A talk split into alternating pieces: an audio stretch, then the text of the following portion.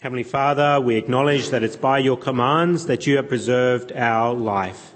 And so, Lord, we pray that you would help us to never forget your commands, particularly as we look at your word this morning and we see your law there. We see how you would have us live and how we should follow you. Oh, Lord, we pray that we would understand that this is the way to preserve our lives, is to live according to your word. And we pray this in your Son's name. Amen. Well, this morning we continue our series in John's Gospel and we look at John chapter 13 once more. And we've been studying John 13 and how Jesus has been showing great love to the disciples, the way that he has physically washed their feet before a meal. We saw the condescension that is required, particularly for a rabbi to do this for his disciples, and what Jesus was showing by that uh, metaphorically as well, that he was showing the way that he washes our sins away. And then last time we looked at how he has given a command to the disciples to wash one another's feet and what that meant. And then he gave this hint uh, that through this time that we've been looking at the verses together, particularly verses 1 through to 17, that something terrible is about to happen. And that is the betrayal of himself by Judas. The focus now then turns to that. There's been little hints coming through as we've been looking at the verses together, but we see now clearly that Judas is about to betray the Lord Jesus. Judas is one of the twelve apostles. He has been with Jesus and he is now going to turn on Jesus. And the first thing that we notice through this passage is that Jesus isn't fooled by Judas. It is not as though Judas has been able to fool Jesus into thinking that he is a good friend and Jesus is completely unaware when he is betrayed. No, again and again we've seen, as we've been looking, reading these verses together, that Jesus certainly knew that Judas was going to betray him. If you look with me at verse 10 of chapter 13, which we looked at in previous weeks, verse 10 where Jesus answered, a person who has had a bath needs only to wash his feet, his whole body is clean, and you are clean, though not every one of you. And we looked at last time what, uh, when we looked at that passage together, what it means to be clean, that we're justified, that we're sanctified, we're adopted. Uh, but he is very clear there that not all the apostles are clean. That one of them is going to betray him.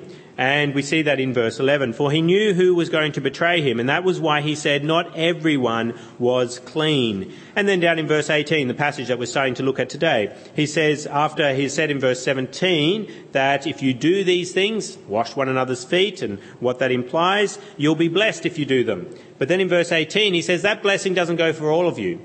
Verse 18, I'm not referring to all of you, I know those I have chosen, but this is to fulfill the scripture. He who shares my bread has lifted up his heel against me. Someone who shares my bread is going to lift up their heel against me. Jesus certainly knows that one of the disciples is going to betray him. And then in verse 21, if the disciples haven't caught on yet, verse 21, he says, after he'd said this, Jesus was troubled in spirit and testified, I tell you the truth, one of you is going to betray me. He knows it's coming.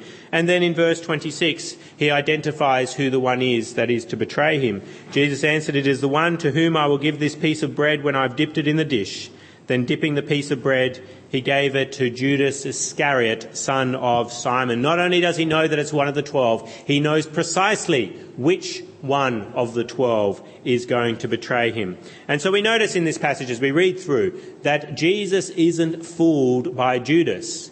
But as we look at particularly verses 18 through to verse 30, the second thing we notice is that the disciples, the apostles, were certainly fooled by Judas. That Judas has been, hasn't been able to pull the wool over Jesus' eyes, but he's certainly able to pull the wool over the other apostles' eyes.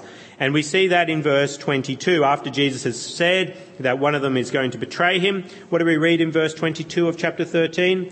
his disciples stared at one another, at a loss to know which of them he meant.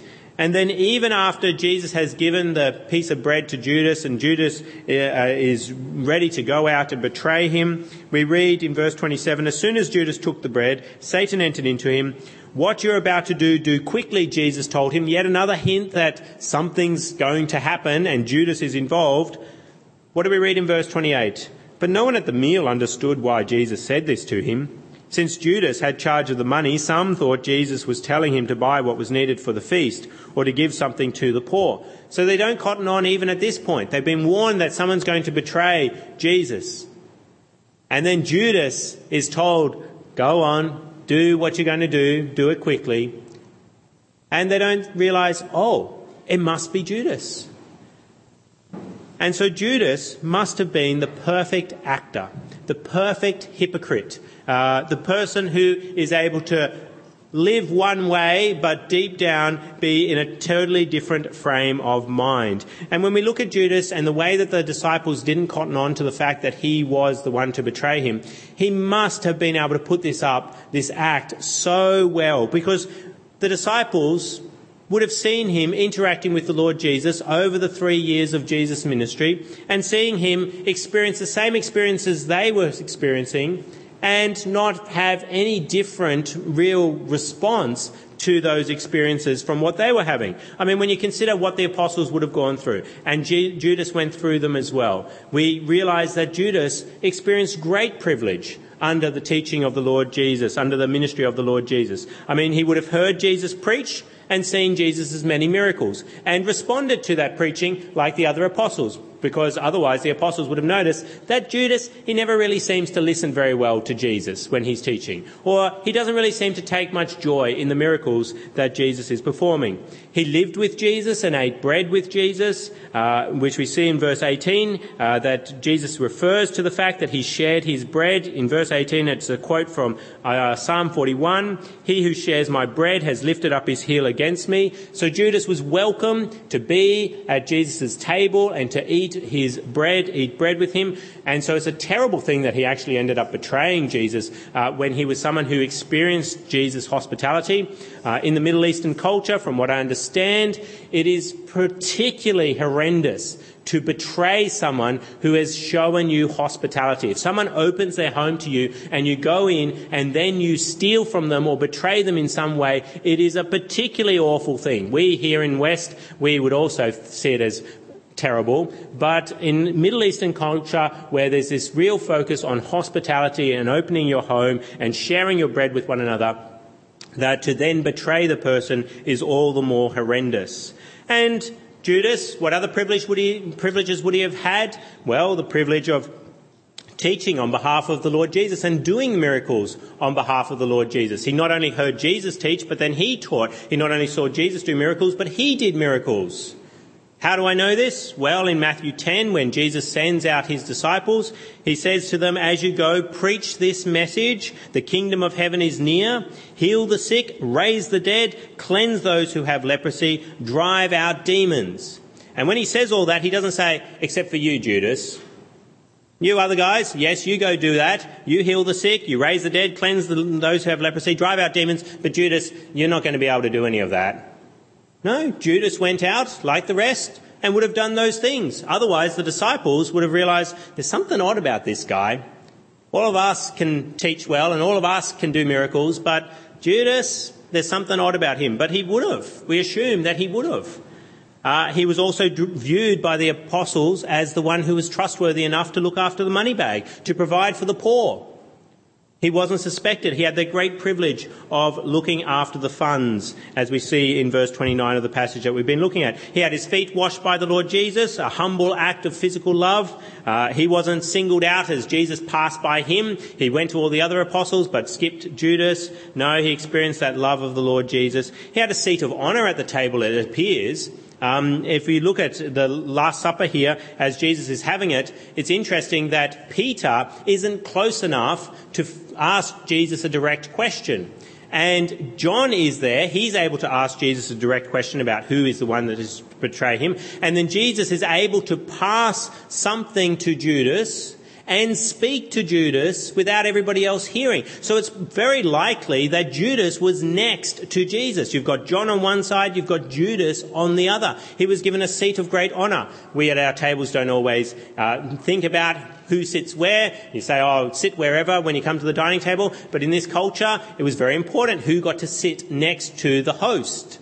And so Judas was given this seat of honor. And it doesn't seem like the apostles were particularly surprised about it because we don't see any comment from them. So it may have been that Judas was often in the place of honor next to the Lord Jesus he was seated in that place of great love from the Lord Jesus. And he is given a special part of the dish. Uh, we see that he is given uh, this piece of bread, uh, or the sop, as it's uh, translated in some of the translations in verse 26. He dips this piece of bread in a dish and hands it to uh, Judas, which was apparently a very uh, kind and gracious thing, a thing of honor to be done for Judas, to be hand fed by the Lord Jesus in this way.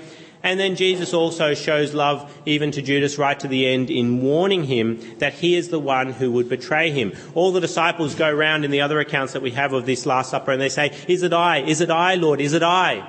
And Judas himself in Matthew 26, he says, Surely not I, Rabbi. And Jesus answered, Yes, it is you. He gives him this warning just there at the end. I know what you're going to do. And it's a last opportunity for you, Judas, to back out of what you're planning on doing to me. And so Judas experienced all these great privileges, but deep down there was a hard heart towards the Lord Jesus. And he was willing to lift up his heel against Christ. That's how it's described in verse 18, that quote from Psalm 41. He who shares my bread has lifted up his heel against me. That he has spurned the Lord Jesus by pushing his heel against him. He's kicked out against him. And so Judas here, I think, stands as a great warning to us this morning. A warning to us how, how far you can come to the Lord Jesus Christ and still be unsaved. I think all of us this morning should take your time. That's basically what the sermon is this morning, is for all of us in this room to consider this morning and ask the question that the apostles asked many, many years ago, surely not I, Rabbi. Is it possible that I am a Judas deep down? Now, why would I want you all this morning to ask such an offensive question to your own soul? It's an offensive thing to ask. Should, am I one, particularly if we have affirmed the Lord Jesus in the past, am I a Judas? Judas has been this person who's held up in history as the most terrible person, and rightly so, betraying the Lord Jesus in the way that he did. So then it's offensive for us to ask, Am I Judas? But I think it's a good exercise for us to have this morning. And I've got a number of reasons why. Why is it a good thing for us to ask this morning, could I be a Judas? Why? Firstly, because most of us have experienced the same privileges and love of Christ that Judas experienced. Most of us in this room have heard Jesus preach just as Judas heard the teachings of the Lord Jesus. We've heard his word in the scriptures. We've read again and again the Bible. Many of us have been baptized into Christ's name. Many of us have witnessed the power of Christ as he's worked in our lives and the lives of those around us in answer to prayer. Many of us have lived with Jesus, growing up in Christian homes where Jesus is present in other people around us, and we've seen Jesus interacting with other people in the home. We've seen that, or we may not have grown up in a Christian home, but we live in one now, and so Jesus is present in the home. We are people who have spoken on behalf of Christ. Some of you have even preached on behalf of Christ. You have proclaimed the message of the Lord Jesus just as Judas did many years ago. And we are people who are given great trust Judas, remember, he was given great trust of the money bag of the Jesus and his disciples. We too are given great trust. God gives us many things to, to look after, to be stewards of. But if you're a member of Drummoyne Baptist Church, you have a great trust here that you are responsible in a few weeks' time, particularly for how the money of the Lord at this church is spent. You are keepers of the money bag. You have that great trust, just as Judas had it many years ago. And you have been welcome to Jesus' table as well. Many times, most of you in this room have been welcomed to the Lord's Supper, just as Judas was welcomed to the Lord's Supper so many years ago. And so when we look at Judas, we can see that we too have experienced many of the blessings that he experienced. But none of those blessings precluded Judas from rejecting Christ. And he hasn't been the only one in history that has experienced great blessing from the Lord, but then has turned away and kicked out at the Lord Jesus Christ. Jesus even warned of this in Matthew chapter 7 What does he say in Matthew chapter 7 verse 21? Not everyone who says to me, Lord, Lord, will enter the kingdom of heaven, but only he who does the will of my Father who is in heaven. Many will say to me on that day, Lord, Lord, did we not prophesy in your name and in your name drive out demons and perform many miracles? These are people who did what Judas did. They drove out demons. They prophesied in his name. They performed many miracles. And what will the Lord Jesus say to them? Matthew 7, verse 23 Then I will tell them plainly, I never knew you. Away from me, you evildoers. Judas isn't the only one. Jesus warned that there would be more and more that would follow in Judas's footsteps. Of people who experienced great blessing from the Lord and even did things on the Lord's behalf. But then they are spurned from the Lord because they have spurned him all along, deep down. And we know of this. We don't need the Bible to tell us as well. We can see it in church history again and again. Yes, the Bible teaches us it, but we see it in experience as well. I know of many people who looked very good. They looked like faithful, committed Christians, and they did things on behalf of Christ but then they have turned around and renounced Christ. And that goes for pastors even.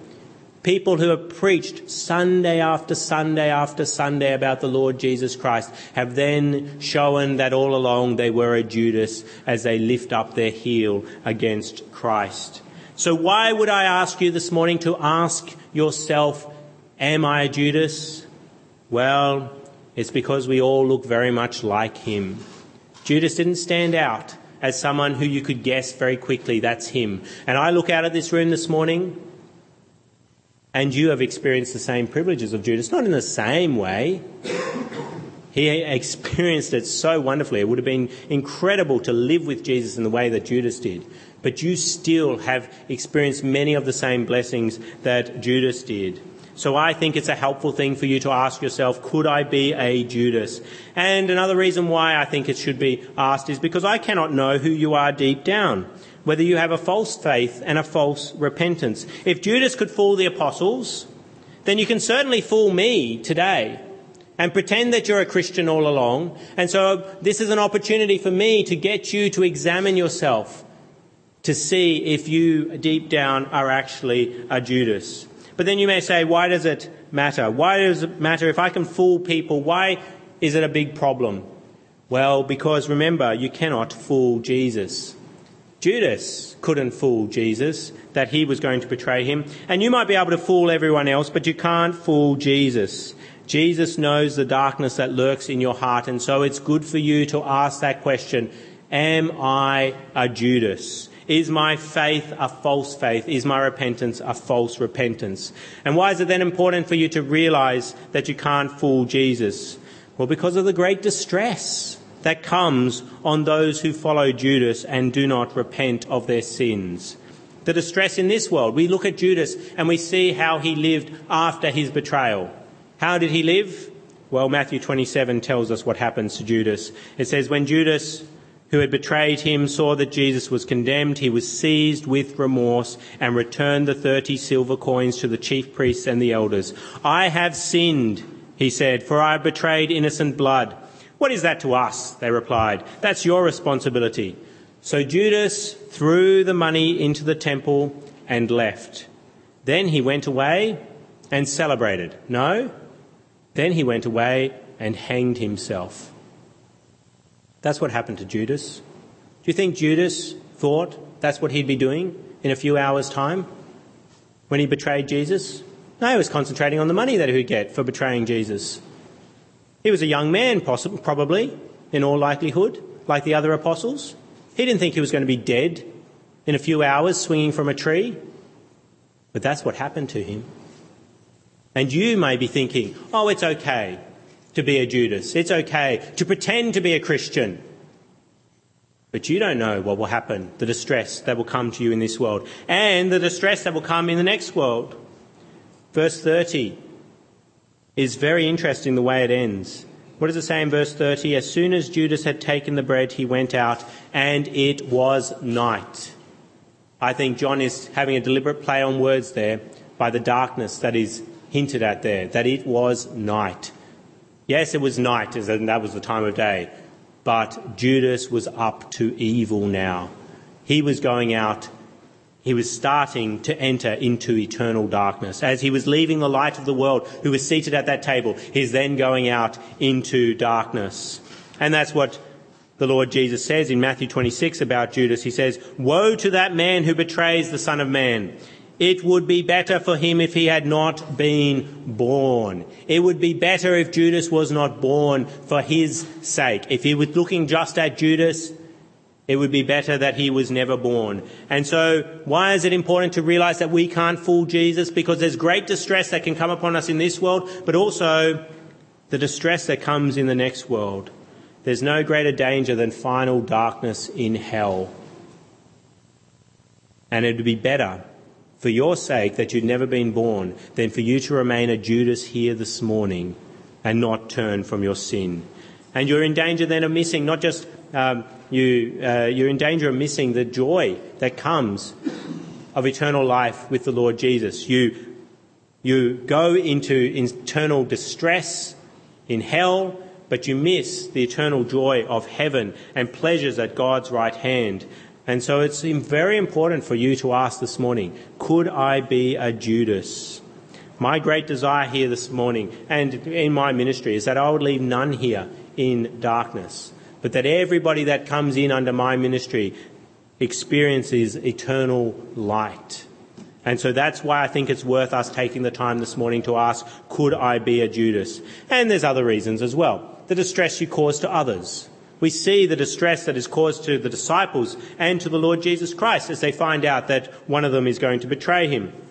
We see this in the passage that we're looking at this morning, that uh, it caused distress for the Lord Jesus. In verse 21, after it said this, Jesus was troubled in spirit. Why is Jesus troubled in spirit? Because and he testified, I tell you the truth, one of you is going to betray him. It's great distress for the Lord Jesus. If you have someone betray you, someone that you've shown great love and affection for and given many good things, and then they turn on you, how do you feel? That's how the way the Lord Jesus felt the distress. And we see that in other parts of Scripture. The, um, King David is an example of that. And we read a passage from 1 Samuel before. How many different people betrayed him? King Saul, who's meant to be uh, his king and his protector, instead is trying to spear him, trying to kill him even in his own bed. We saw he wanted the bed carried up to his room so that he could kill him. And then David was, of course, betrayed by his son Absalom, who tried to take over the throne. Ahithophel, an advisor that he had, then advises King, uh, he advises his son Absalom. It caused great distress for David to have a friend spurn him. And so it caused the Lord Jesus great distress. And of course, the disciples, they're very troubled as they hear about one of them betraying him, uh, betraying the Lord Jesus. They're distressed to know, and they want to know who is it, and is it I that could be doing that? And we see this again and again with anyone that is a faithful Christian on the outside, but then they walk away from the Lord. It causes great distress to his church, particularly if it's a pastor of a church, a pastor who has preached God's word and lived such a holy looking life, and then sweeps it all away and renounces Christ. The poor local church that has to go through the aftermath of that when a pastor renounces Christ.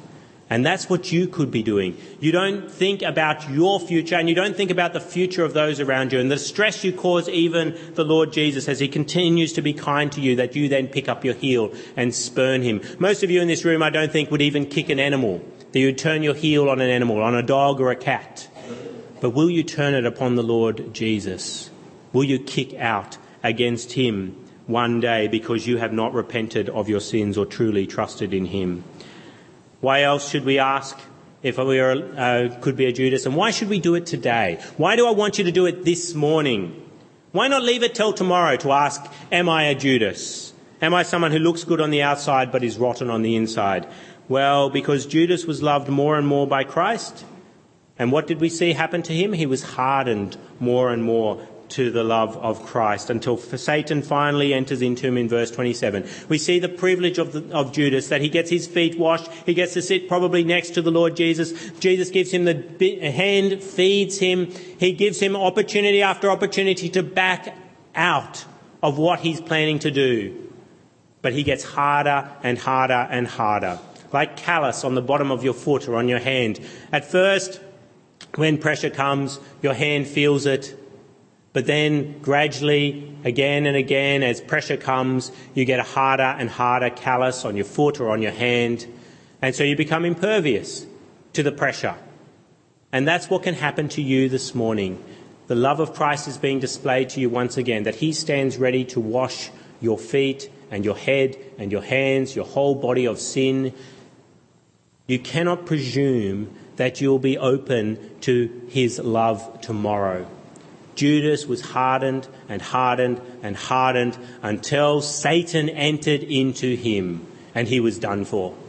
That could be you. You have heard the love of Christ again and again and again. Tomorrow may be the day when Satan enters into you and you are done for.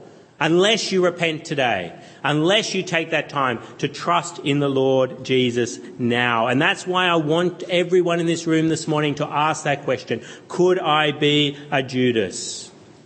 Because today, this morning may be your last opportunity to do so, to repent. And then there's one other reason why I think all of us should ask that question. Because there's still hope for us. There's still hope for us. We know how Judas' life ended. Your ending is still unknown.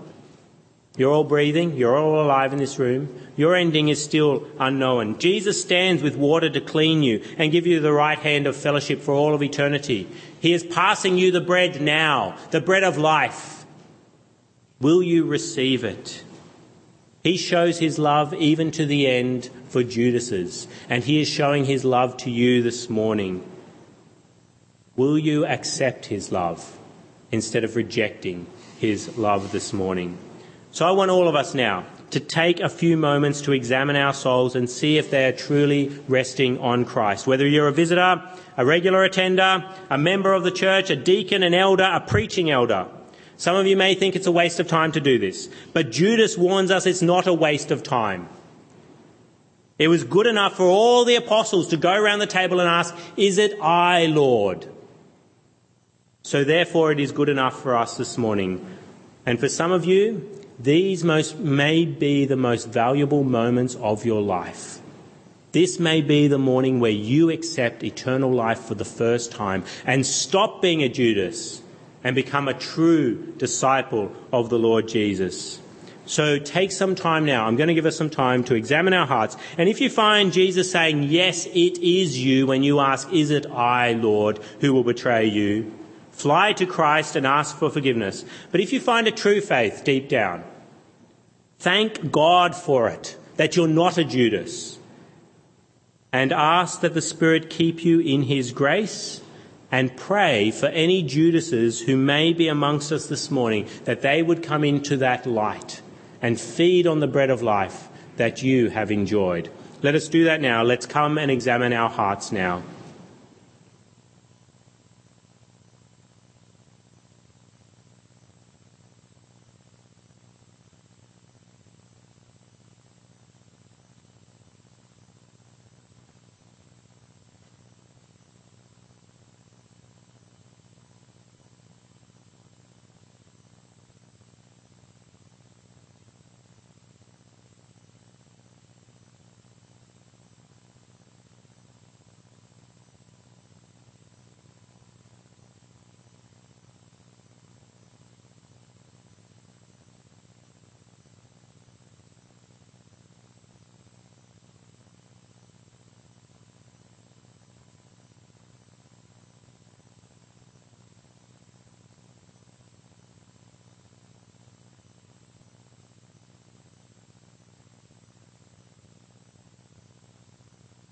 Heavenly Father, we hope that there's no one in this room who is a Judas. But Lord, if there is a Judas amongst us, for the sake of their soul and for the sake of your glory, may they repent now. And we pray this in Christ's name. Amen.